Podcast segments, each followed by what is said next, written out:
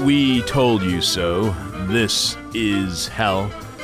And it seemed like we were constantly telling you so during those first few months at stay at home orders during the beginning of the pandemic. Those first few months revealed a lot about people, a lot about society, and a lot about ourselves. Looking back and considering the hopelessness of it all, and considering we could not air in our own home station, WNUR FM, Chicago Sound Experiment.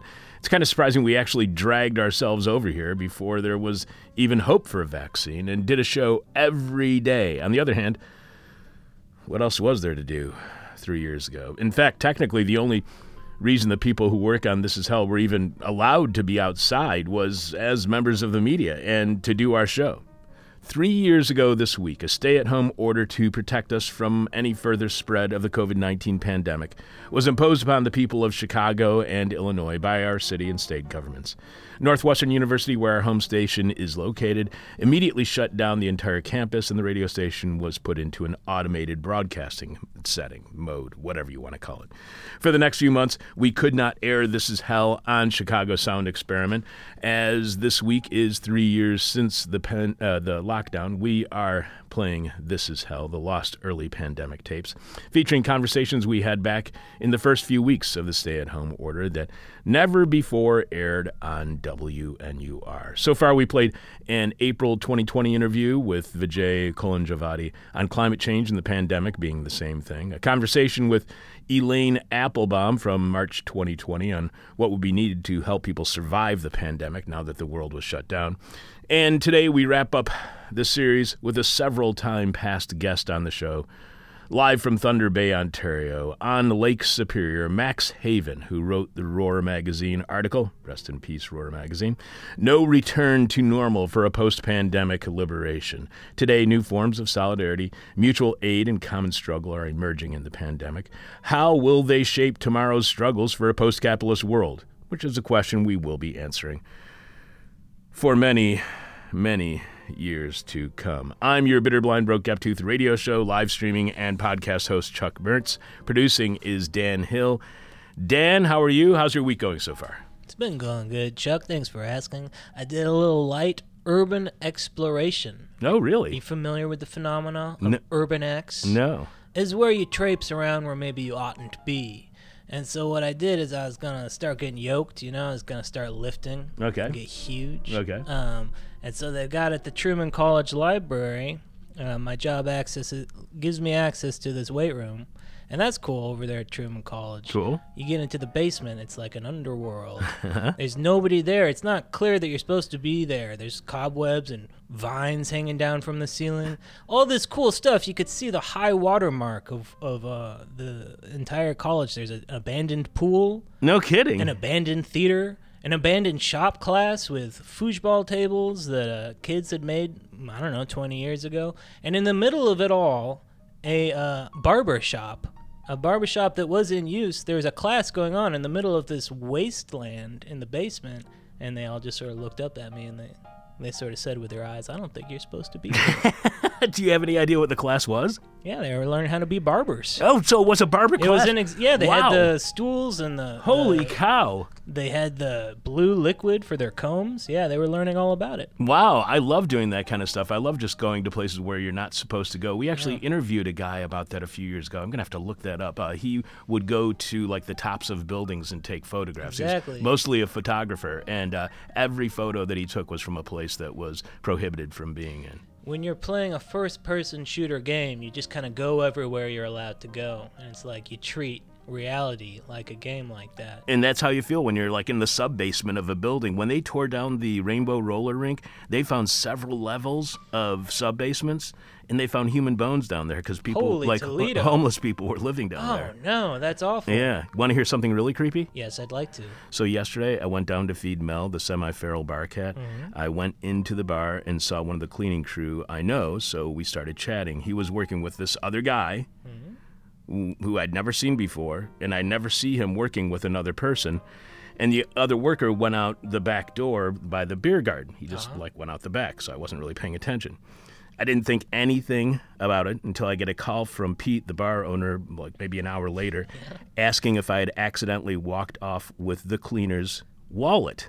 Oh wow. And I told him no, but maybe that guy who was working with him did. Uh-huh. That's when Pete told me It's just a guy. there was no other guy working with him and asked what time it was when I went downstairs. Yeah. So because we're doing the show, I knew exactly what time it was. I told him and he checks the surveillance camera recordings and it turns out the guy I saw leaving the bar was not another worker but a thief That's a smooth operator. who had squatted down behind the pool table to hide when I uh-huh. entered and once the cleaner turned his back went out the back door with the cleaner's wallet. So was the cleaner at any point aware of this No, dude? He no. just had very light fingers and s- snatched his wallet. and- idea. Way cool. So, so we should have known something was wrong because Mel was just acting weird, and he kept Ah. staring at where the guy was actually hiding, but we didn't notice. Oh, you could see this in the video. I have not seen the fritty, uh, the video yet, but it's I heard it's really freaking weird, and so I want to watch it tonight. You should just have during office hours. You know, you can do anything as long as you have confidence. Crouch down, crouch Exactly. down, take a guy's wallet. You just have to. As long as you have the confidence to just walk in and walk First out. thought, best thought. if that know? guy had ran out, yeah, I would've right, noticed. Exactly, exactly. Yeah. I would have said, "Why is that guy running out the back door?" the guy should teach a seminar. He should. Hey, you know what? I know a perfect place for him to teach that seminar. And where's that? Uh, the basement of Truman College. yeah, exactly. And get your hair cut at the same time. But more important than any of that, Dan, please remind us what is this week's question from hell? This week's question from hell is what weather event would finally bring humanity to its senses maybe?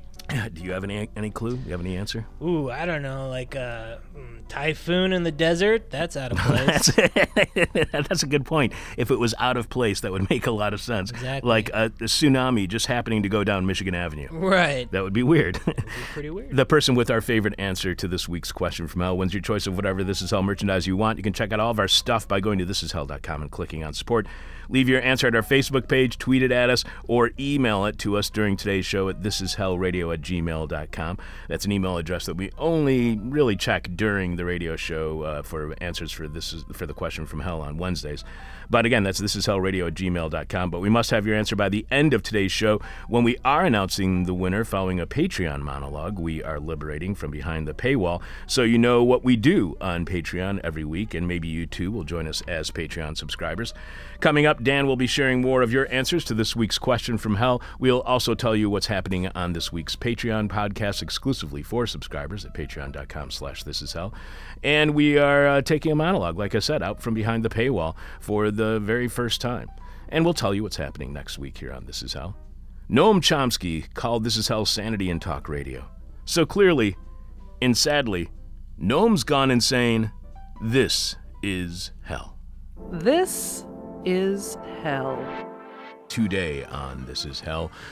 When novel coronavirus 2019 finally has left us, it's finally gone. When we either have a vaccine or it burns itself out, waiting in a kind of viral limbo to be relaunched again at us in the future. When we step back out into that, what we hope will be fresh air, we very may well be stepping out into the front lines of a war between those who want to force upon all of us some fictionalized version of a nostalgic pre virus normal that was not anything close to normal when it was the new normal, and those who will adamantly refuse that re- recreation of the old normal and insist upon something else altogether that has nothing to do with normal because every nor- new normal lately has sucked over and over, big time. Now we find ourselves at a place where far right neo fascist appearing governments are backing socialist looking stimulus packages without a second thought to its impact on the bottom line, which is weird because these are the same governments that said we didn't have any money, so they needed to impose austerity and make all of us suffer. Apparently, all of that was completely unnecessary as we seemingly have the money to do whatever we want, whenever we want. We also find ourselves with a choice to make before they convince everyone that there is no alternative. And we need, I don't know, mm, how about Donald Trump as president for life? Yeah, the future is that freaking scary. In a few minutes, we'll have the return of researcher, organizer, and educator Max Haiven, who wrote the Roar magazine article, No Return to Normal, for a post pandemic liberation. Today, new forms of solidarity, mutual aid, and common struggle are emerging in the pandemic. How will they shape tomorrow's struggles for a post capitalist world? That article is a postscript to Max's upcoming book, Revenge Capitalism The Ghosts of Empire, The Demons of Capital, and the Settling of Unpayable Debts, which is due out in May. Max is research chair in culture, media, and social justice at Lakehead University. In Anishinaabe-Aki, that is Thunder Bay, Canada, where the, he co directs RIVAL, R I V A L, the reimagining Value Action Lab. This is Max's third appearance on This Is How. You may remember Max being on most recently back in September 2018, almost two years ago now, so maybe you don't remember.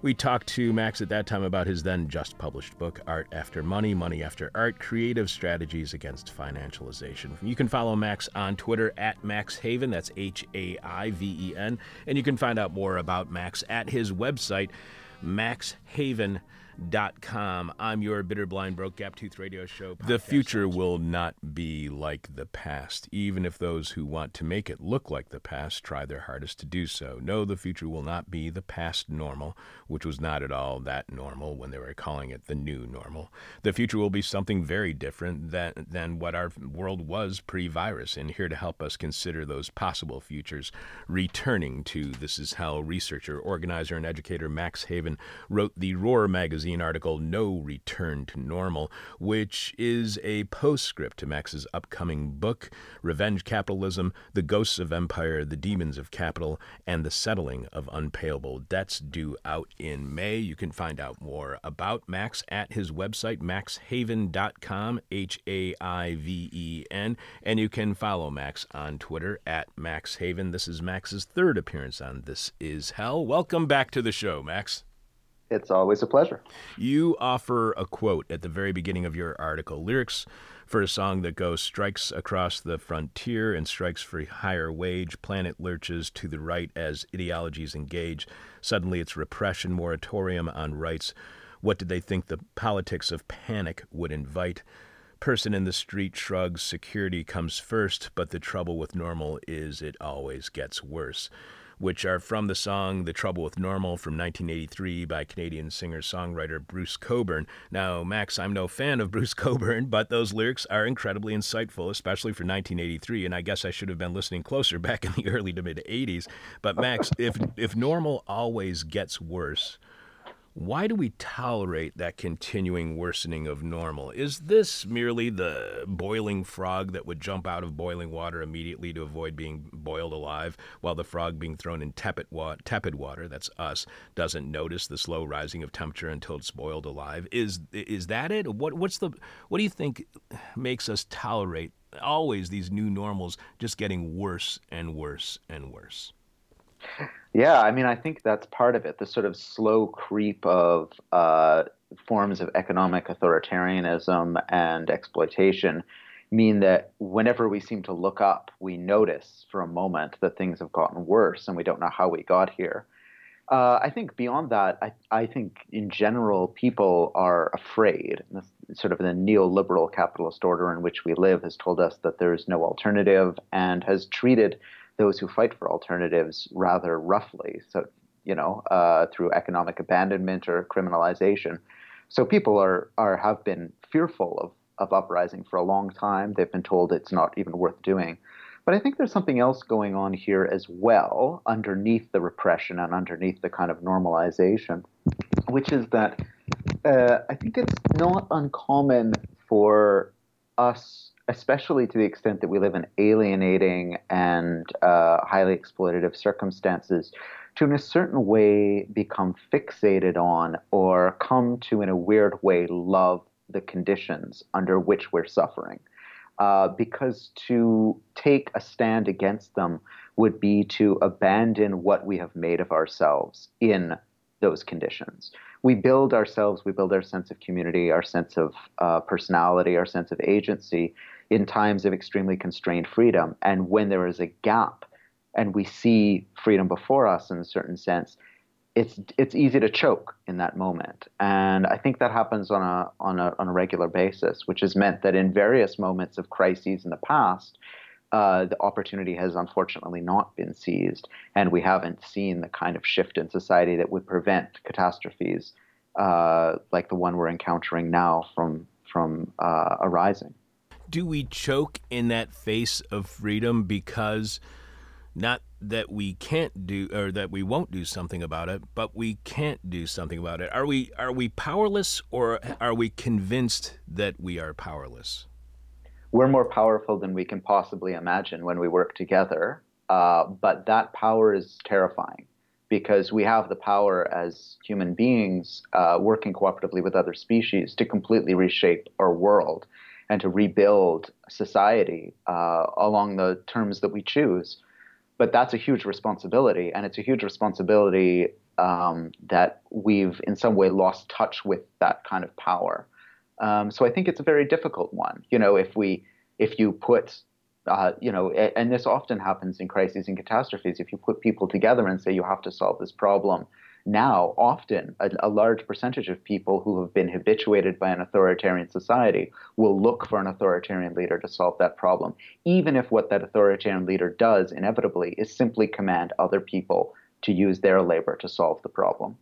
You said this is a huge responsibility, so I just want to make this point. So, are we, what would you say to somebody who says, well, uh, humans are just lazy. They're just lazy. They don't want the freedom that they uh, want, that they really you know, say they demand, but they're just too lazy to take on that kind of huge responsibility.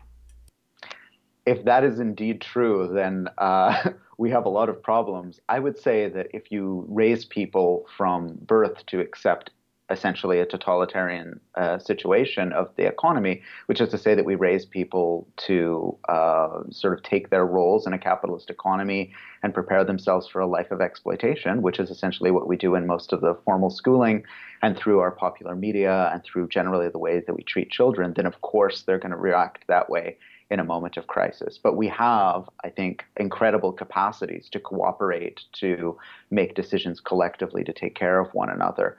And I don't think that that the the our our when we when we fail to show that those powers, it's not because of laziness. It's simply because we've been told our entire lives that we are powerless and and essentially can do nothing more than obey commands. You know, the funny thing about laziness is I'm not sure that it's necessarily a big problem. I mean, humans if humans indeed like to conserve energy and have a nice time, then that's a good thing and we should build a society that makes that possible. I like that idea. Uh, you also mentioned this kind of, you do this really great analogy that we're in a kind of self imposed winter, staying inside because of the weather or virus outside, and we cannot wait until the spring of returning outdoors without the worries that uh, the virus has with it. What happens if we don't change? What happens if, due to nostalgia potentially inflating how great the time prior to the virus really was? What if we insist upon going back to that old normal? And can we? Well, the problem, as we as we said uh, in the in the intro here, is that it always gets worse. And the reality is that some of us uh, probably will get to go back to normal if we if we go down that route. But it'll be a smaller percentage of us than even enjoyed what few freedoms and benefits capitalism uh, already wrought it'll be a much smaller percentage. Um, and you know, if we don't if we don't fight back and we don't de- de- uh, sort of demand a different system, then we'll all still keep playing the game where we all hustle and try and sell our labor power as best we can, or or try and compete with one another for a few of the spaces left on the lifeboat of the sinking ship of capitalism. But is that the sort of world we want? I mean, essentially, if we go back to normal, we're going to have another crisis like this within the next decade or 15 years at, at very least. Maybe it'll be a disease. Maybe it'll be the catastrophe we know is unfolding through global warming. Maybe it'll be uprisings. Maybe it'll be a whole number of things that we can't predict. I mean, we essentially have an economy right now that's based, at least in its upper echelons, on millions and millions of individual actors, most of whom are supercomputers, running incredibly uh, sophisticated uh, probabilistic calculations of risk right? The entire financial sector is basically the best supercomputers designed by the best minds humanity has to offer, running constantly um, these calculations of risk. And none of them saw this coming. Um, so I think we can expect that ultimately uh, we're going to face another catastrophe uh, of this magnitude unless we completely reorganize how we uh, how we have shaped society and decide to prioritize care and creating the resources to to deal with situations like this first and foremost. Is this then the moment for a real social transformation, a revolution, in one way or the other, either it being fascist or socialist? Will there be one? I don't know. I mean, um, on, of course, I would hope that there would be some sort of like socialist style revolution, and we could redistribute the wealth of society more equally and uh, in less uh, harmful and um, antagonistic ways to people. I'm fearful that it will present an opportunity where people will rush into the arms of authoritarianism, whether that's kind of a state authoritarianism that's reminiscent of fascism, or simply more market authoritarianism of further austerity and neoliberalism. I think really much depends on if we can sort of shrug off our sense of fear and anxiety and hopelessness and, and powerlessness and actually realize the incredible potential that we have, uh, not only as a sort of species, but a species with incredible tools to uh, shape our world and to work with other forms of life to shape our world. So I hope that things will work out much better. And, and the, the point of the article is to say we have a few weeks or months, many of us, um, to take a take a breath. Uh, if you'll excuse the metaphor, in a time when we're dealing with a pneumonia-like uh, medical emergency, um, and to really get ready for the struggles to come. Now, I say that while also wanting to recognize how many of us are still working in one way or another, and I'm thinking about all of the parents out there who are working really hard to you know manage and and keep their kids entertained and also calm in this moment. I'm thinking about the service sector workers, thinking about the frontline healthcare workers and the farmers who are all working full tilt to keep society going at this moment. But still, I think in the in the suspension of normal that we are in right now, we have an, a once in a lifetime opportunity to pause, take a stance, and get ready for what's to come. And many of the people are not getting paid any wages, which is propping up capitalism, at least to a certain extent, when they are doing social reproduction, like things like parenting, that is being needed more now more than ever. Um, and uh, I was thinking about how you were saying the fear of freedom. You know, freedom can be very terrifying. Change can be very terrifying. What we see with liberals here in the United States when it comes to centrist Democrats the kind of people who are supporting Joe Biden. That clearly is the group of people who do fear change. They fear the change that Bernie Sanders was about to bring about.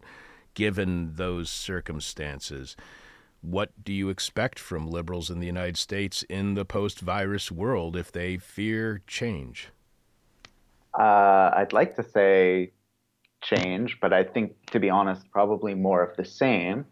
Um, I think many of those liberals, at least among a certain segment of them, tend to be uh, folks who feel that their personal fate is going to be relatively fine for the rest of their lives, and it, it you know, it's it's not a coincidence that many of the people who tend to support um, centrist uh, causes tend to be older. And let me just take a moment by saying that, like by any global or meaningful standard, these people aren't centrist. They're incredibly far right. What what uh, Sanders is proposing, as Noam Chomsky and many others have pointed out, is basically post-war Keynesianism. It is not a radical agenda by any reasonable stretch of the imagination. So, in fact, we should be speaking about you know the the proverbial um, Biden supporters as reactionaries. But I digress uh, I think that many of those folks essentially realized that within the system, at least as it existed before the pandemic, that their lives would essentially continue to be relatively comfortable, at least by global standards,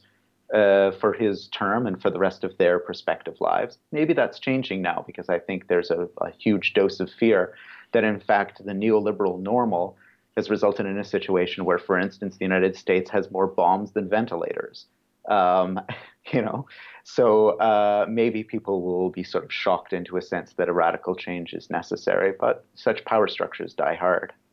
The United States has more bombs than ventilators. That should be a twist off knowledge, one of the uh, trivia things that we often offer here on the show. I, I, hate the term X. I hate the term the new normal because it seems to erase everything that is wrong with the new normal, as if we are supposed to accept it, tolerate it as if there's nothing we can do about it. It's out of our control and there's no alternative in any way.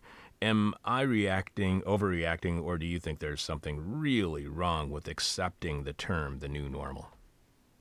yeah, I think we shouldn't accept it. Uh, it has a nice kind of alliterative quality, but uh, I think you're right. I think it it in a way it gives us one of those particular um, linguistic tools that is so common, I think, since the 1980s and our sort of weirdly postmodern times, where we get to acknowledge something as actually existing, but also get at the same time to be somewhat cynical about it. Because nobody says, like, oh, this is just great, it's the new normal. It's always like, oh, now we have the new normal.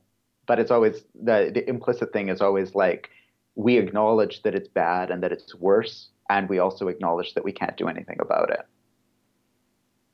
I'm starting to wonder if we have more nuclear warheads than bombs uh, or than ventilators, but I don't think that's the case. Uh, we are speaking with researcher, organizer, and educator Max Haiven, who wrote the Roar magazine article "No Return to Normal." The article that we are discussing is a postscript to Max's upcoming book "Revenge Capitalism: The Ghosts of Empire, the Demons of Capital, and the Settling of Unpayable Debts," which is due out in May, and we hope to have Max back on the show to discuss that. You write. On the one hand, there will be those who seek to return us to the order of global revenge capitalism to which we can had uh, become accustomed, a nihilistic system of global accumulation that appears to be taking a needless, warrantless vengeance on so many of us, though without any one individual intending any particular malice, and one which breeds the worst kind of revenge politics. What do you mean by revenge politics? Do you think that's a better descriptor than the more popular term of partisan politics. Is this more about vengeance than partisanism? Yeah, absolutely. I mean, I don't think there's anything wrong with partisanship. If you're a partisan for something that is good, um, there's a kind of weird way that terms like partisanship or populism actually simply normalize the um, the kind of uh, unspoken violence of capitalist quote unquote liberalism, uh, which positions itself as the center and can only sustain itself uh, in this position at the center by defaming uh, things on its left and its right, without, of course, recognizing that the thing on its, things on its right are talking about genocide and destruction and disposability of human pe- human beings, and those things on its left are calling for things like free healthcare or you know treating people relatively equally. So I think this uh, approach to speak about populism or, or um, uh, partisanship is not so helpful. And it's why I try and introduce in this book the concept of revenge politics and revenge capitalism. I see revenge politics and this kind of reactionary authoritarian wave that's sweeping the world right now in the United States and elsewhere as essentially a kind of reflex or expression of uh, on on the level of politics of what is actually occurring on the level of the capitalist economy as a whole, which is that that economy itself, without anyone necessarily intending it, is taking this kind of needless, warrantless vengeance on humanity through things like rendering whole populations surplus and therefore left to die, or, for instance, through imposing unpayable debts on whole populations and on so many of us, or in terms of, you know, basically opening up the sphere of the mind to capitalist exploitation through the kind of neurohacking that is now being developed by Silicon Valley tech firms and on and on. So there's something about the way that capitalism is working right now that is in and of itself nihilistic and at a dead end. And that has its expression in the realm of politics. Unfortunately, mostly in terms of awakening fortifying and indeed often funding the worst kind of right wing uh, revanchist politics. But also, I argue in the book, it might have the potential to awaken what I call an avenging imaginary, which is what I hope would ha- animate our visions of what a future society might look like. And just to make that clear, I'm not speaking necessarily about, you know, revenge against individual capitalists or politicians. I don't actually think that's particularly useful. Um, I'm speaking instead about avenging ourselves on the systems that have made us so disposable, that have sown the seeds of uh, of racism, sexism, homophobia between us, have made an incredible, beautiful, rich world so denuded of life in so many ways, and that have essentially stolen our powers for so long. You write that the debts of the pandemic, literal and figurative, will have to be repaid. Considering that avenging imaginary, Will the same people who always repay the debt put up with repaying the debt again? And do the same people who always collect on the debt that collect no matter the disaster or its cost in human lives? Will we again, will the poor again be bailing out the rich, be paying for the disaster? If we don't make a different decision, if we don't organize against it, then yes, I think that's exactly what's going to happen. And I think it's going to happen essentially in this way. I mean, governments around the world right now, including the United States, which just announced its multi trillion dollar bailout package, are essentially it's a little more complex than this, but essentially they're going to borrow most of that money for a bailout from banks and financial institutions uh, and they're going to use it to keep the capitalist economy afloat uh, in this moment of crisis. And to a certain extent, they have very few options in the sense that they still need to keep food moving around the country and keep the lights on and the heat on and keep people getting paid and all the rest. But the reality is that after this, uh, the immediate moment of the pandemic is over, those from whom they've borrowed the money are going to come calling uh, for their debts to be paid back. And those debts will be paid back through more austerity and more neoliberal deregulation. They're going to be paid back ultimately on the level of everyday life by workers working longer, harder, and for less. Um, and to a certain extent, that will be the reality unless we are able to mobilize to, for instance, say that we want many of the emergency measures that are slowly being introduced in various jurisdictions during the pandemic crisis to be essentially continued and to become the platform for a new kind of economy and society. And those include, for instance, a hiatus on rent. They include perhaps something like a basic guaranteed income, but only if it's accompanied by a basic guaranteed and excellent quality public services. That might include things like the nationalization of key industries, which have shown themselves to be completely useless and remiss in the moment of pandemic. It might include uh, all sorts of free services, which hitherto have had user fees attached to them.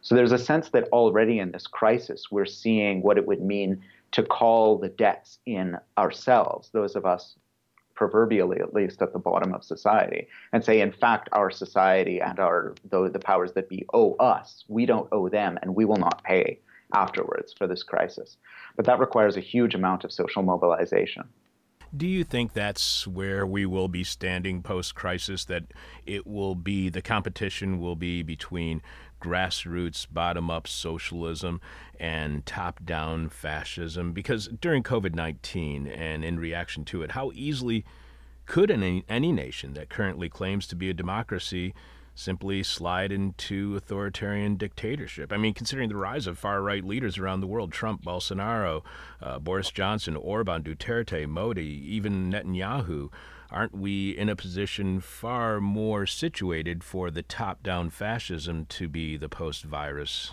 normal than any kind of grassroots or radical bottom up socialism might be?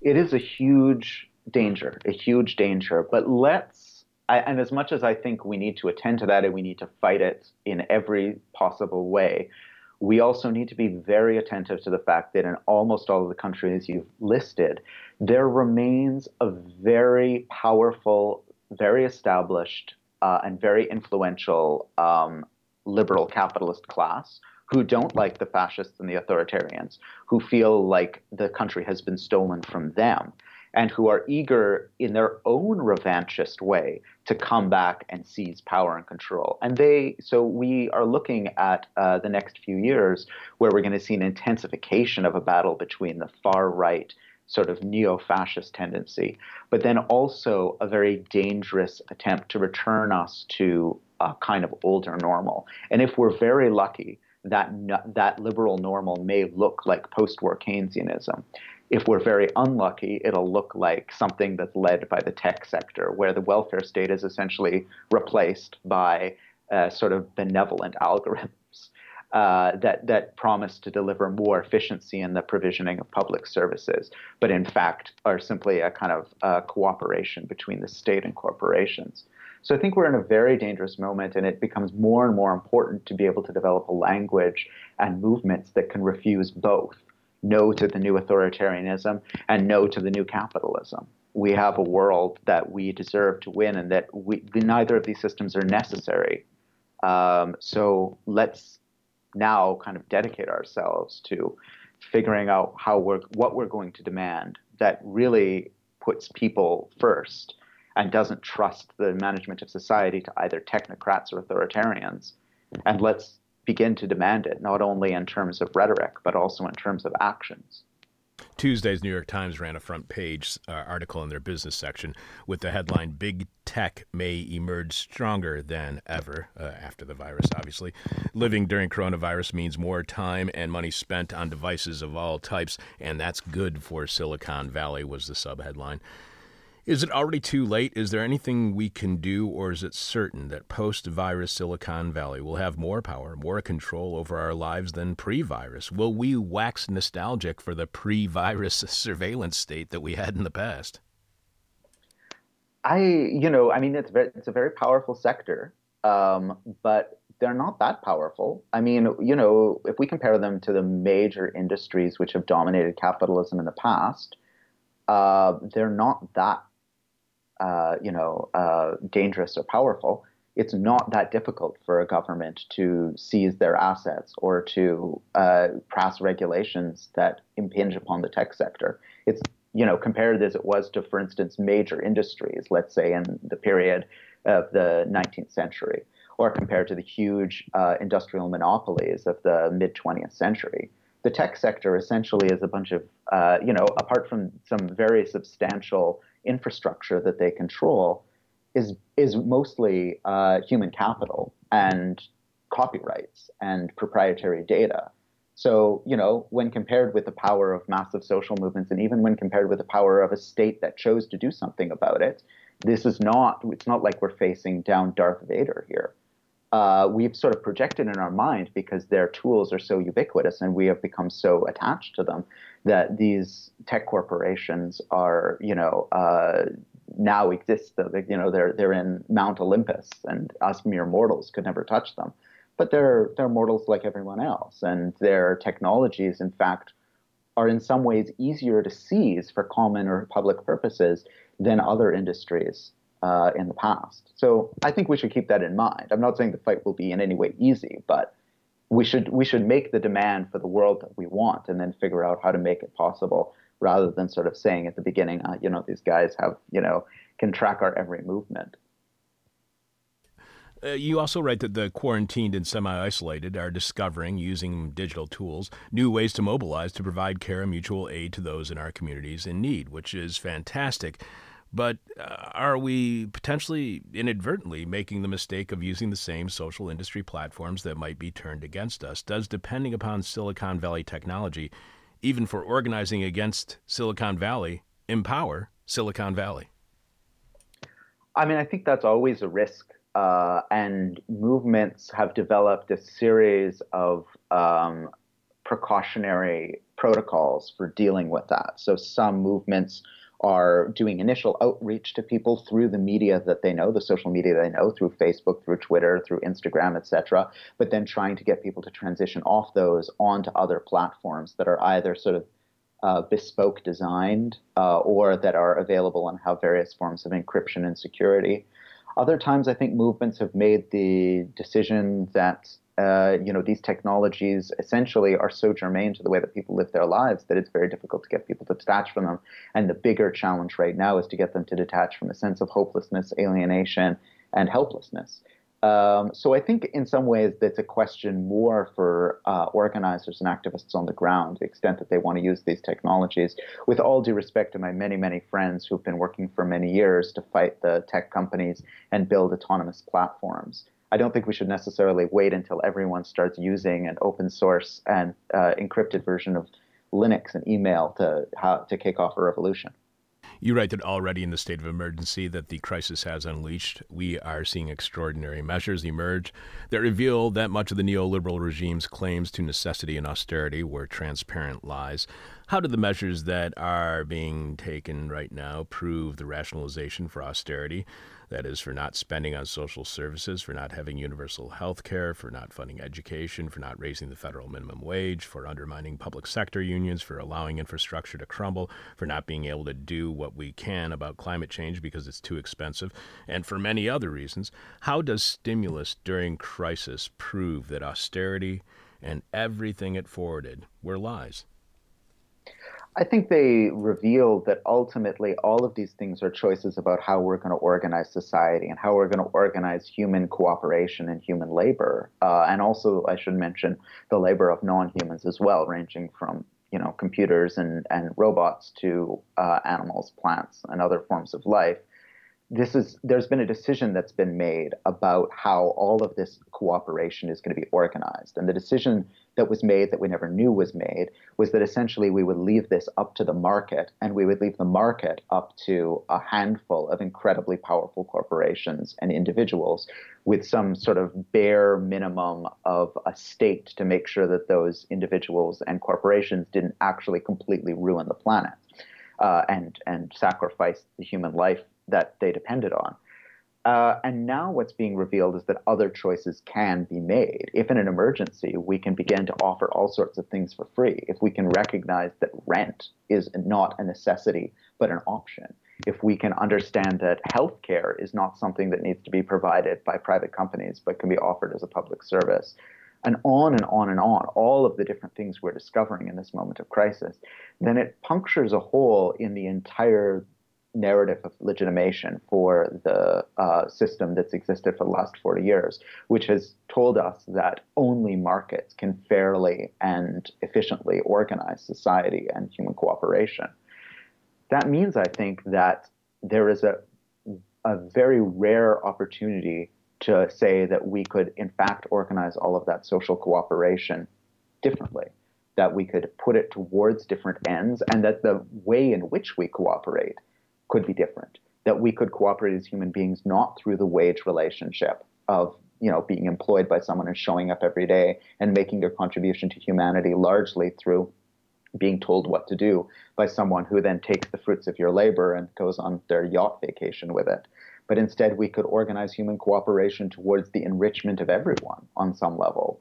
That we could create a situation where we wouldn't uh, render ourselves susceptible to the spread of these virulent epidemics, which come from so many factors that have been sort of uh, built in society through the last 40 years of neoliberal austerity and sort of constant international competition.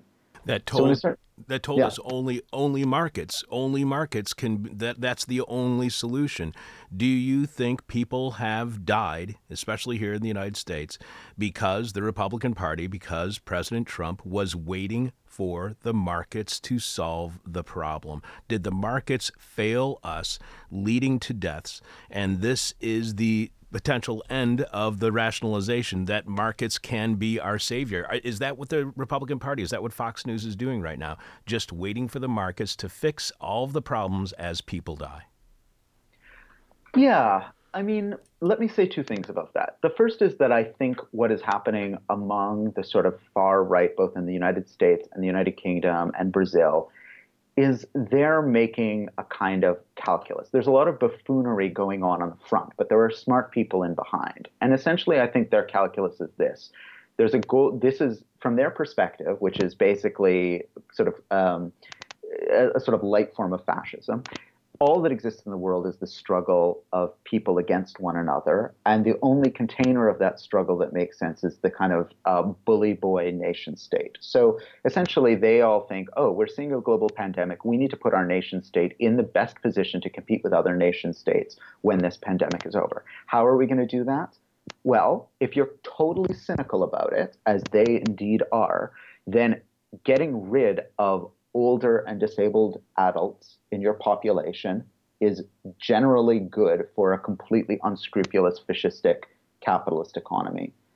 Making sure that your economy gets back to work and starts being economically productive before other economies, especially since the crisis first hit China and they're looking like they're going to be the first to recover, would be extremely important if your worldview is one of the constant war of all against all. So, from a deeply cynical perspective, yes, we're all being put on the altar of the capitalist economy.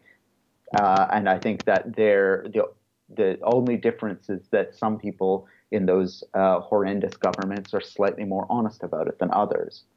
Now, but the second thing I would say is we've been on the altar of being sacrificed for the capitalist economy for a very long time, and it didn't just happen under the Republicans in the United States. There were many, many people sacrificed on the altar of capitalist accumulation under the Obama years, for instance, where millions of people were deported and where hundreds of thousands of people died of completely unnecessary causes in order to make sure that the economy didn't feel any harm all around the world, people are on the sacrificial altar of global capitalism constantly.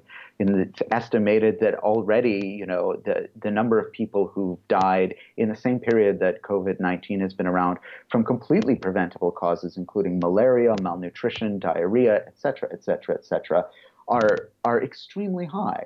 So ultimately, what is happening in this moment is that many more of us who enjoyed the privileges of either being white or being citizens of wealthy, which is to say imperialist nations, or who happen to be middle class or aspiring to be middle class, are finally realizing just how disposable we all are in the eyes of the system. Many other people have been disposable for a very long time.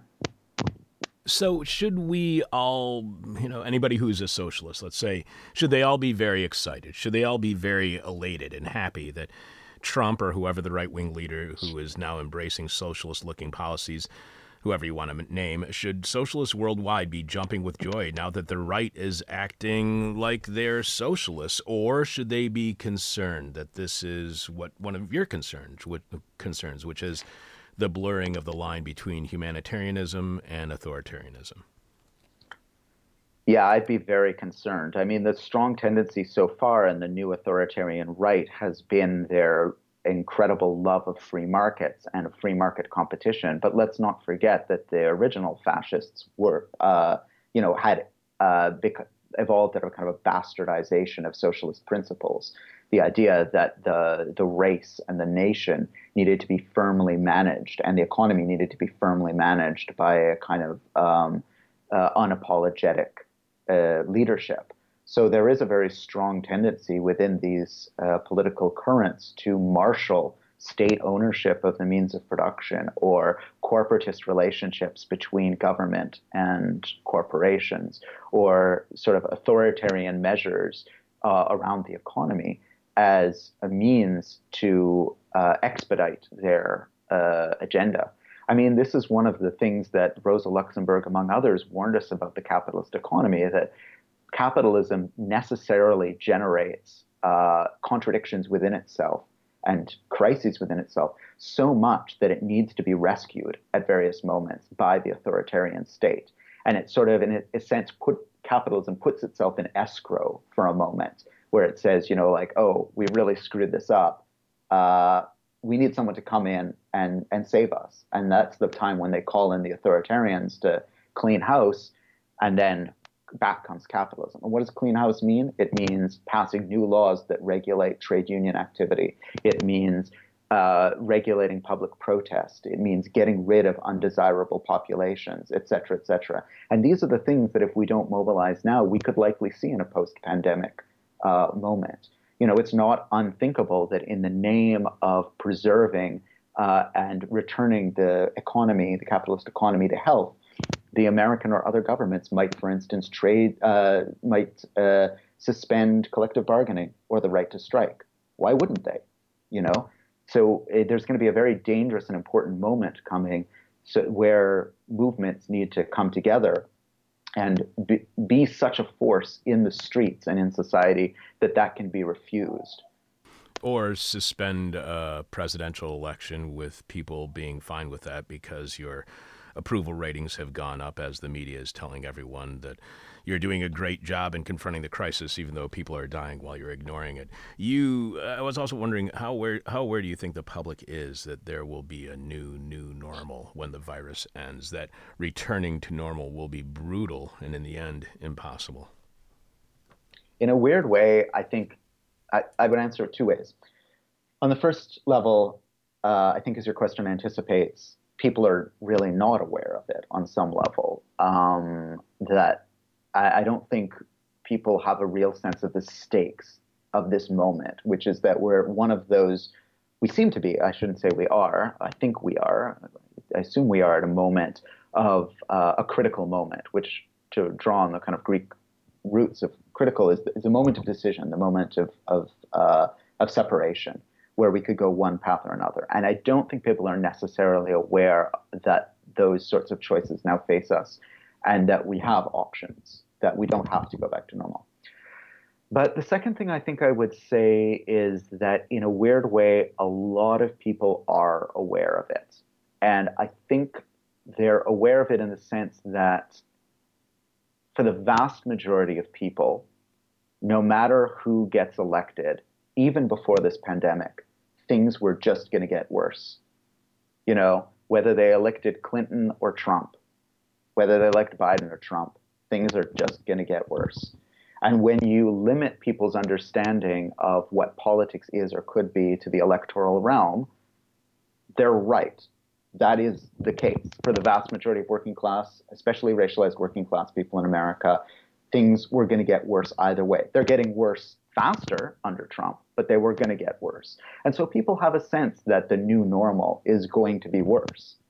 I think what the challenge is is to say that we could change directions right now. And I think it's out of that cynicism that people feel that no matter what happens, it's just going to get worse, that they tend to turn towards either not voting or voting at least for the candidate that gives expression to their pain if they do nothing to change it, to sort of paraphrase Walter Benjamin. One last question for you, Max. We have been speaking with researcher, organizer, and educator Max Haiven, who wrote the Roar magazine article, No Return to Normal. And right there at the end, he was quoting Walter Benjamin, who's been quoted quite extensively recently on our show. The article that we have been discussing is a postscript to Max's upcoming book, Revenge Capitalism The Ghosts of Empire, The Demons of Capital, and the Settling of Unpayable Debts, which is due out in May. And Max, will you come back on our show so we can discuss that book with you, sir? It would be my pleasure. Uh, you can follow Max on Twitter at MaxHaiven, H A I V E N. You can find out more about Max at maxhaiven.com. As we do with all of our guests, Max, as you know, our final question is the question from hell, the question we hate to ask, you might hate to answer, our audience is going to hate your response.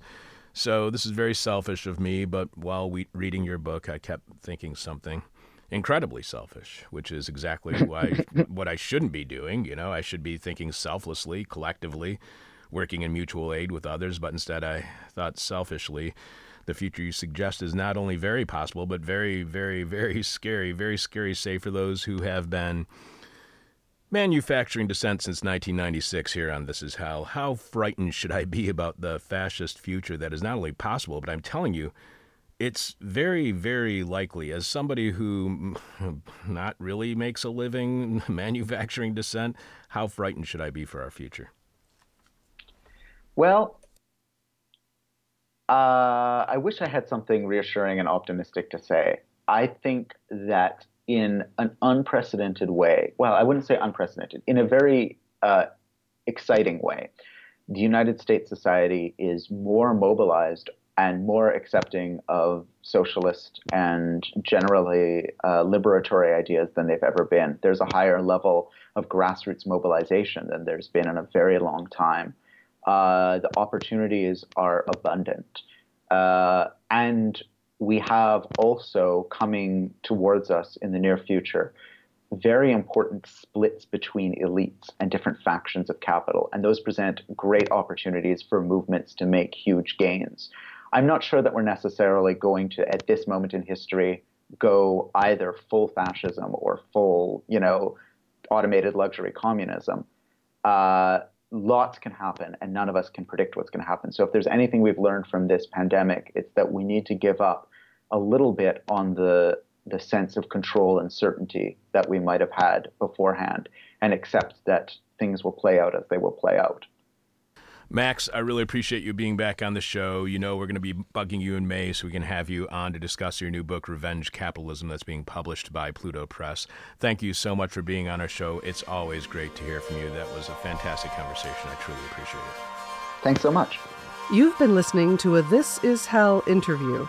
For more interview hell and to support the show, visit thisishell.com. Oh yeah, Revenge Capitalism. I totally forgot about having uh, Max back on to talk about that book. And in fact, we may have. I just don't remember. And Dan, you were saying earlier about uh, urban exploration. We had a guest on uh, several years ago, Lauren Elkin, who wrote a book called Flaneuse, which is the feminine of flaneur, which is uh, just walking around. Yeah, it's a good word. Exploring the city, and you should check out that book or check out that interview because it's they're real. It's really really great, especially from a woman's perspective of walking around the city. you know? It's true. I had imagined a man whenever I thought of a flaneur. Sure. I guess that's what the word means is a man. Yeah. I would like to. What's it called? A flaneur? Flaneuse, N E. U S E, Flaneuse by Lauren Elkin. Way cool.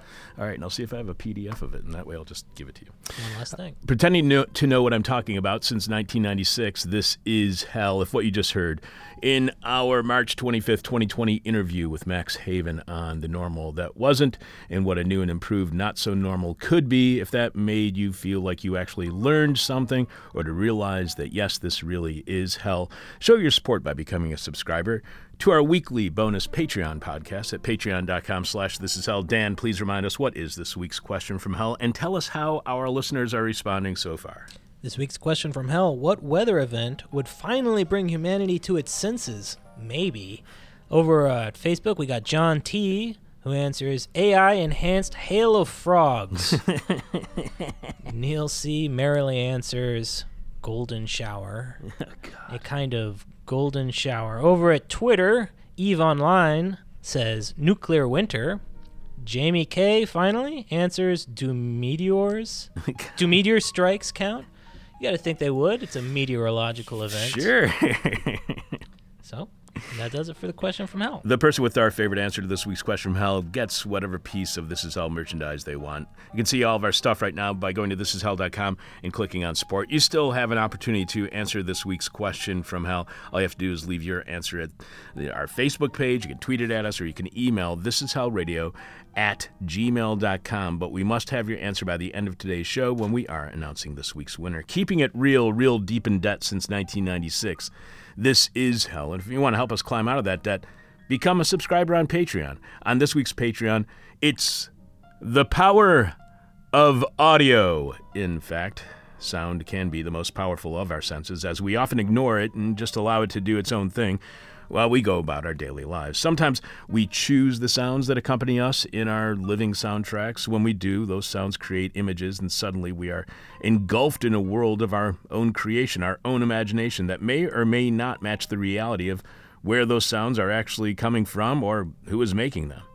It is the greatest power of radio, not the actual sounds themselves, but what the mind's eye of the audience sees in those brief moments of silence.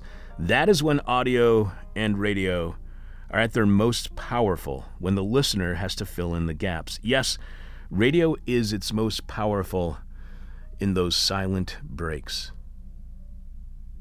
Also on Patreon, on Monday of this week, the former editor and then publisher of The Nation magazine, Victor Navasky, died at his home in Manhattan. He was 90 years old. He was also on This Is Hell once back in 2005 to talk about what would become his award winning book, A Matter of Opinion, which is a memoir of his over 30 years working at The Nation. So, in his memory, we are playing our interview with Victor from June 25th, 2005. And what I remember most about that conversation is that first, we were surprised he would actually agree to be on our show. And then, second, how he told me that constantly learning and never stopping was actually a noble mission.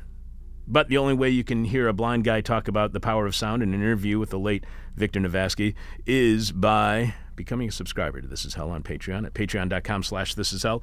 Coming up, the rest of your answers to this week's question from hell, and we will be announcing this week's winner. We'll also tell you what's happening on next week's show live from Hangover Country. This is hell. As I was saying, if you do become a Patreon subscriber, you get an extra episode of This Is Hell every week. Each episode has an interview from our archives that is not currently available anywhere online, and a monologue from me exclus- eh, exclusively on Patreon. Look, I got a root canal yesterday. I'm having some issues. When we asked listeners to choose their favorite interviews to be playing during our to be played during our best of 2022 episodes over the holidays, one of you, Essel S., did not suggest an interview, but something else. We asked what interviews listeners wanted to hear during the best of 2022 shows, and Essel instead wrote, This doesn't answer your question, but my favorite of your monologues was probably the Patreon episode about the Bangkok Inn and your relationship reflections. So, as suggested by listener SLS, who absolutely rocks, here is my Patreon monologue for October 13th, 2022, on the day before my anniversary with my non wife, my unspouse, my more than a girlfriend, and our unlicensed love. You are here, and this is hell. Tomorrow, my girlie and I are celebrating our anniversary. On the show and off, I refer to her as my girlie, sometimes my common law wife, or my non wife, my anti spouse, any number of terms I've made up, none of which are all that great at describing our relationship as we're not married. I've even been lazy and called her my girlfriend, but when you have been together as long as we have, when you have lived together, cohabitated as long as we have, girlfriend does not seem to suggest the permanence of our present and ongoing relationship. I, I know that some may not be completely comfortable with me calling her my girlie. Understandably, the term can conjure images of being demeaned or subordinate, even infantilizing. To explain, my term of endearment for her comes from a mid 1980s independently published feminist magazine called Girly Mag, which was published and edited by a writer whose later work is highly critically acclaimed. As I was told at the time, the girly in Girly Mag was meant as a way for feminists to reclaim the G word, which can be understood as a derogatory word for women. I have no idea if the person who was behind Girly Mag at the time would feel how they'd feel about that decision to call that magazine Girly Mag today. And I certainly do not want to bring them any grief over something they did a very long time ago, so I'm not going to share their name here, all of which implies that I am somewhat uncomfortable using the descriptor girly. But we're not married, and partner sounds almost antiseptic, even bland, without any real character other than some contractual agreement that protects the rights of both parties coming to a financial arrangement, which is exactly what we do not want in our relationship and why we are not married. It always amazes me how libertarians will jump up and down and even sideways given the chance. They will spend all day on a trampoline with a bullhorn screaming about how they do not want any government interference in any part of their lives. Yet they insist on getting a marriage license when they decide to attempt a long lifelong relationship with someone they allegedly love. It's an admission that libertarians are not anti government like conservatives. They are only anti government when they are not benefiting from government policies or institutions, exactly like conservatives. They're not anti government. They are opposed to not benefiting off government largesse. And if they are not benefiting, then all government, government and governance must be bad. It's the epitome of selfishness, which is what libertarianism is the politics of me first selfishness and screw everyone else. That said, I'm, I'm not a libertarian, nor is the person with whom I live. However, we both find the licensing of love going into a written agreement with the government in which you give the government the authority of permitting love, enforcing our love with law. We find all that not all that, well, romantic. Marriage license does not connote the excitement or the mystery of being in love with someone else. Licenses are for conducting business, for hunting, for fishing, for driving a car. And getting a government permit to be in a committed, loving relationship with the same person for the rest of your life sounds boring without any passion other than the love of, well, I guess, paperwork and bureaucracy. I completely understand that what that uh, marriage provides all sorts of benefits. Of course it does. In our society, capitalism fully approves of marriage because it provides the free labor that the market depends upon for its success, and it's always dependent upon for its success. You know, like in places like the antebellum South. Therefore, marriages are incentivized by laws enforcing capitalism, especially those marital unions uh, that create family businesses where even more people are engaged in employment that does not pay as well as others within the job market without the benefits necessary, even avoiding taxes and insurance that would need to be covered if the workers were not family. If it's cheap, la- cheap or free labor, capitalism incentivizes it, even if that means regulating love. Some of the benefits the public and private sector give those who engage in marriage, they can be life-saving. Activist Andy Thayer once told me here on the show. uh, during the campaign for gay marriages that there are approximately 300 benefits, legal benefits, that are accessible only once a couple is licensed to be married. For instance, as my unwife and I are not married, I cannot get on her employer's health care, which means I have to pay for my own health care out of pocket. And as there is very little in any of my pockets, let's just say my health care is substandard. Meanwhile, hers is fantastic. As we are not married, the law even enforces inequality within our own home.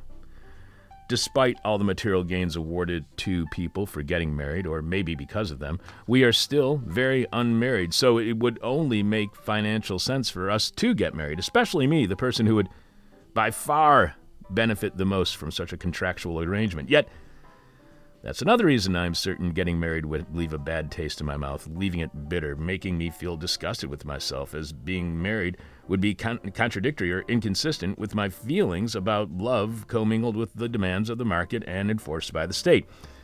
There are also religious reasons to get married, but my girlie is an atheist, and not the kind that, you know, goes to meetings for which for all intents and purposes resemble religious services despite the attendees I, that who are there identifying as anti-religious. Now, I was raised Catholic, which means like my more than a partner, I am also anti-religious because once you have read the history of the church and realize how systematically cruel and brutal it has been, and the recent revelations of abuse that were implicitly known by just about everyone in the church for centuries, if not millennia, and its devastating hoarding of wealth, which I do not remember being recommended anywhere in the teachings of Christ, after becoming aware of all that, how the hell could I still be Roman Catholic? Once you know what Roman the history of Roman Catholicism, it's kind of hard to stay Catholic. Nothing against any of you who are Catholic. It's not you. All organized religion has its filthy laundry, as is and is uh, filled with contradictions. It's just that when being raised in the church and not given a choice about it, having your membership imposed upon you by others, others who tell you that once you turn 18, you can decide if you want to go to church anymore or not, making it seem like leaving the church is a rite of passage, like graduating from high school. My specific dislike for religion is aimed at the church that was forced upon me, so rebelling against it, well, that just makes sense to me. Yet, here on the show, we have spoken with Catholics and Christians who have done great work from articulating revolutionary liberation theology to working with the poor, as Reverend Dr. Liz Theoharis described on this week's show. There are many self identifying religious people and their organizations that offer people, the other people, the respect and food and shelter and clothing all humans deserve. Then there's the kindness of Islam that I see on display in my neighborhood, where meals are given out more freely than anything I've ever witnessed from any religion before in my life as we do not want the government to play any role in the most intimate aspect of our lives, and neither of us is religious, we never got married. We have yet to view health insurance as a good uh, enough reason to commit matrimony, and to be honest, when we get to that point, my guess is that marriage would be doomed. Friends of ours have told us together and separately that we should just go get married as they did. We are usually given the suggestion by a couple that just got married. They often tell us how, despite the couple being together for so long before they exchanged vows, getting married had a huge impact on their relationship, becoming far more trusting and loving, both emotionally and physically. And of those married couples suggesting we do the same, more than half of those relationships have now ended in divorce. And remember, the cause of all divorce is marriage. When we had been together for only 15 years, I asked my aging parents if they would like my non spouse and I to get married, as all of my other siblings had. I asked them if it if that would make them happy, as we were all very aware that the sand of time was running out for my folks. Without missing a beat, my mom said, "Chuck, why mess with a good thing? Why would you get married?" So, what are we celebrating tomorrow? What happened 35 years ago, way back on October 14th, 1987? That's right, 35 years ago. The Bangkok Inn, that's what. We knew each other for a few years, and there was definitely a lot of flirting going on, but we were just friends. Very good friends, but just friends. We had gone out on a few dates, or at least what I clumsily thought were dates, but she did not.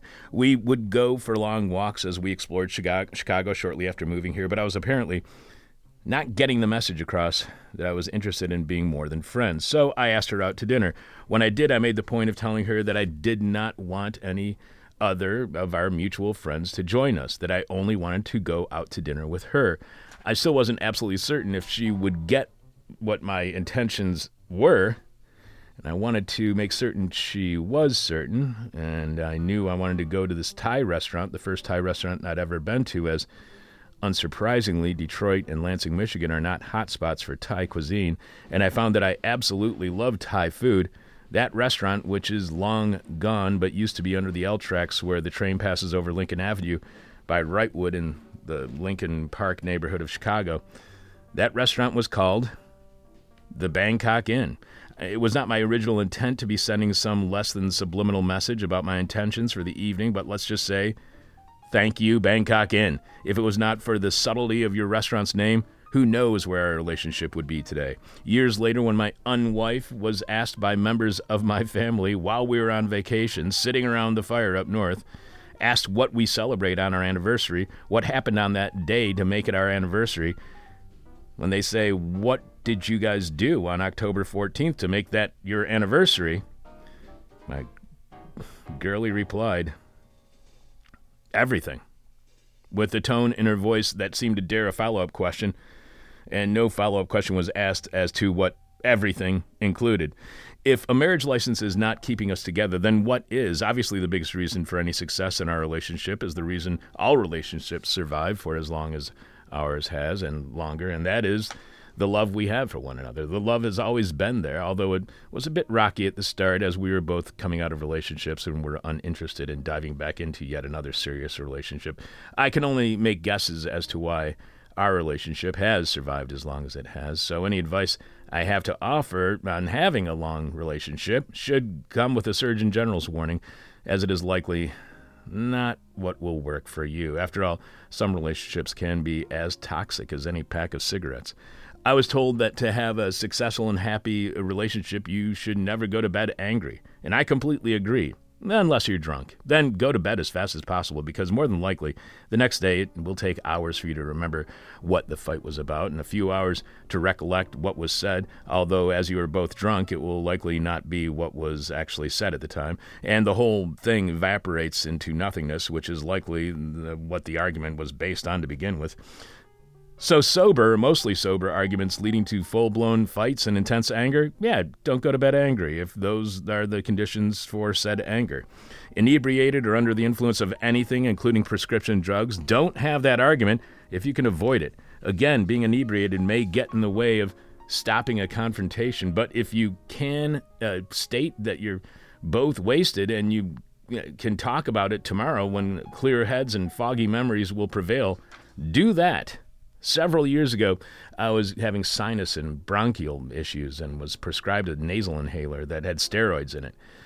After what had been a few weeks of me getting increasingly angry, provoking countless arguments, and that I never considered the anger was being fueled by anything I was in- ingesting, as it was uh, bursting, as I, you know, was bursting out with just anger all the time. After several arguments, which were clearly provoked, if not instigated by me, it was pointed out that ever since I had been on steroids, I'd become a raging asshole. It was a revelation to me. I'd never considered steroids having that kind of effect on me, but they were. Once I realized that was the case, I immediately threw the inhaler away and we went months without the slightest disagreement. So before you get angry with the person you want to be with for the rest of your life, do a self inventory of what you have and have not ingested that day. If you're drinking alcohol on an empty stomach or jacked on caffeine or under a pharmacist's care, Recognize what you have taken that may be behind your anger. When it comes to having a long term relationship, I've found that laughing helps a lot. My mother once said of me and my more than a girlfriend that the uh, success in our relationship is because the two of you are so much alike. At the time, I had no idea where she was coming from. I, I, I saw us as two very independent people with very different interests. She's a freaking sculptor of 3D objects and got her master's in animation. She's an award winning writer. She was raised in a family that has long line of carpenters and has intense carpentry skills and is a very, very mechanically minded person, none of which we share in common. Since I was a kid, I've read the newspaper, watched the news, fascinated by current events to the point where I was so sucked into what is happening at the moment that I could not even see the bigger picture, unable to step back from what is taking place right now to see what brought us to this point and the historical context to understand what I was seeing, reading, and hearing. The point of the show for me, of This Is Hell for me, is to get rid of the tunnel vision and start considering the forest instead of the trees. Being caught up in the moment, I also followed sports very closely. And when I was introduced to gambling at a very young age, I became even more fascinated by sports. I've always been a huge fan of comedy, willing to spend countless hours watching or listening to what is arguably dumb humor from an outsider's point of view, at least. However, I would analyze, deconstruct jokes, and marvel at the way a punchline is crafted, all of which is pretty lowbrow stuff. Our differences were clear to me, and how my mother saw my girlie and I as similar was beyond my understanding. But then my mom explained what you have in common is you have the same twisted sense of humor. Despite everything that made us different from each other, it was evident that we laughed at some pretty bizarre shit. That's what we have in common. Not interests as much as a worldview that informs our understanding of what is happening around us and how, at times, the ridiculousness of everything makes us both burst a gut. Uh, metaphorically, although mine literally bursted this spring.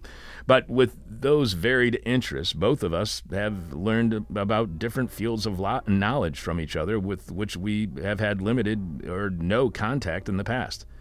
No, she has not become a sports fan, thank God.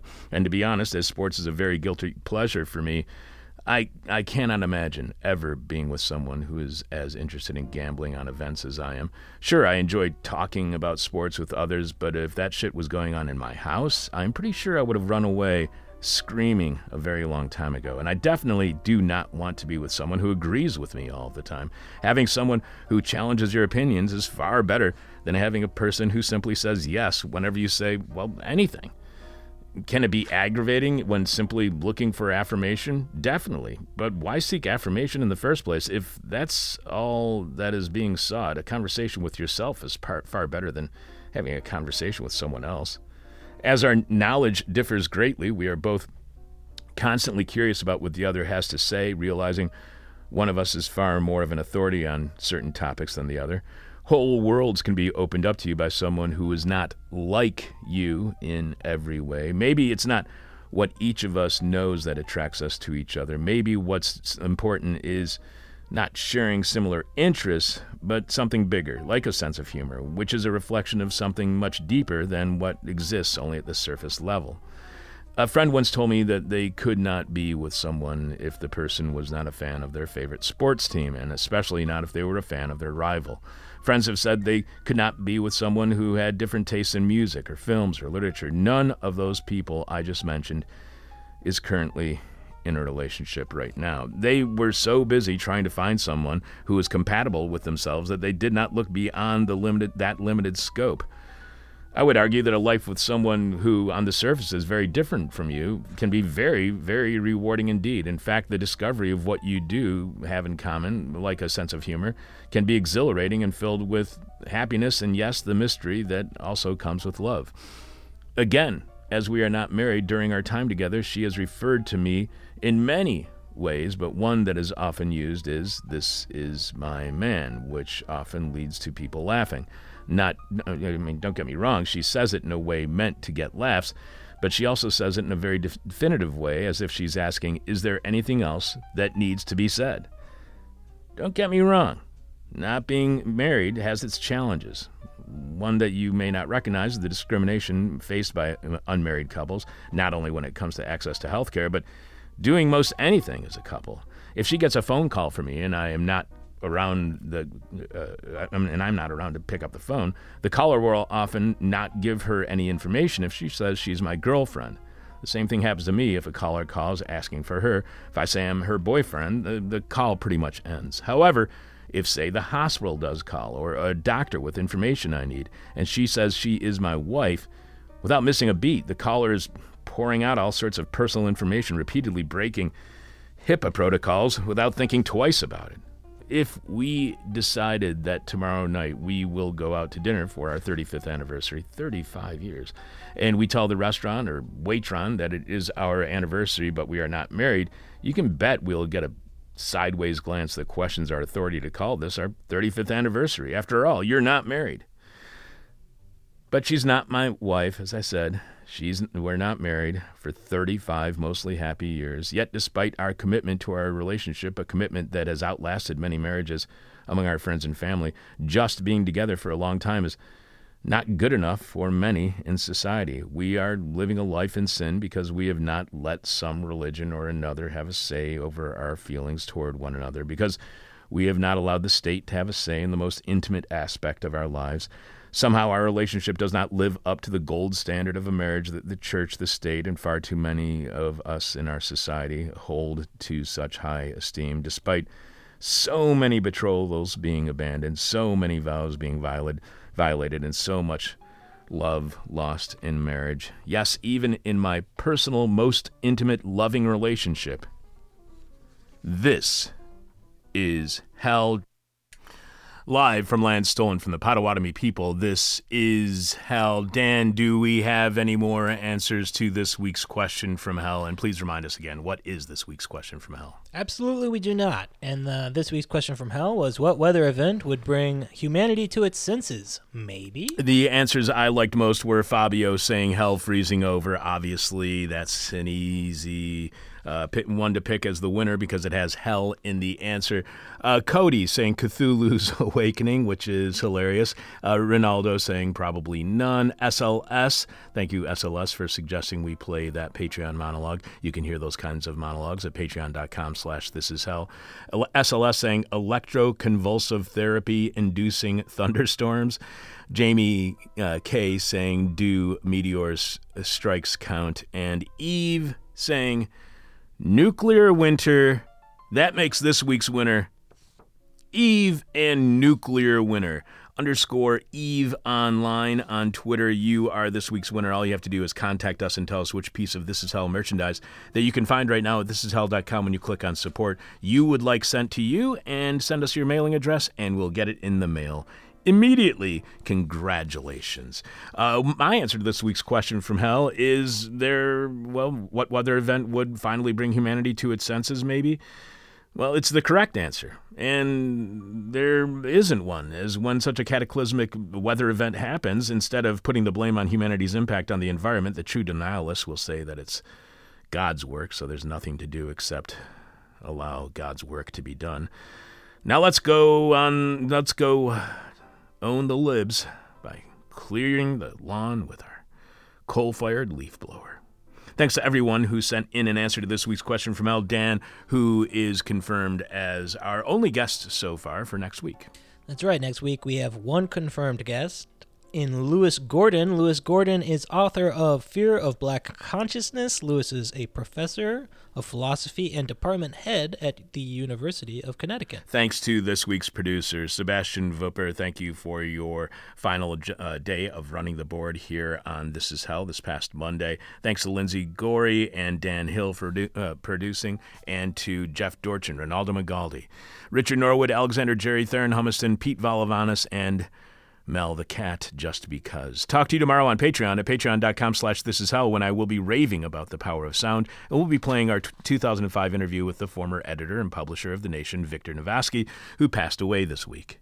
Join us for This is Hell Office Hours, our weekly meet and greet that's really a drink and think at Carrie's Lounge, 2251 West Devon Avenue, in Chicago's West Ridge neighborhood, which has returned to its regular Wednesday evening time, beginning around 6 and going until at least 10 p.m. this evening. Drop by. Join us, and if you do, I will give you a free book. That's This Is Hell office hours every Wednesday evening, starting around 6, running till about 10 at Carrie's Lounge, 2251 West Devon Avenue in Chicago's West Ridge neighborhood. There's only one way to get over all of the problems that we've introduced to you on this week's set of shows. That's by sitting down in the lotus position, turning your palms towards the sky, focusing on that burning white dot in the middle of your forehead, and saying these simple words Everybody's stupid. My demon is on my butt. Ah. My demon talks to me in profanity like a sailor. And my demon tries to knock me down. And my demon tries to put me on a hell ride. Thank you for listening to This Is Hell. For more interview hell and to support the show, visit thisishell.com.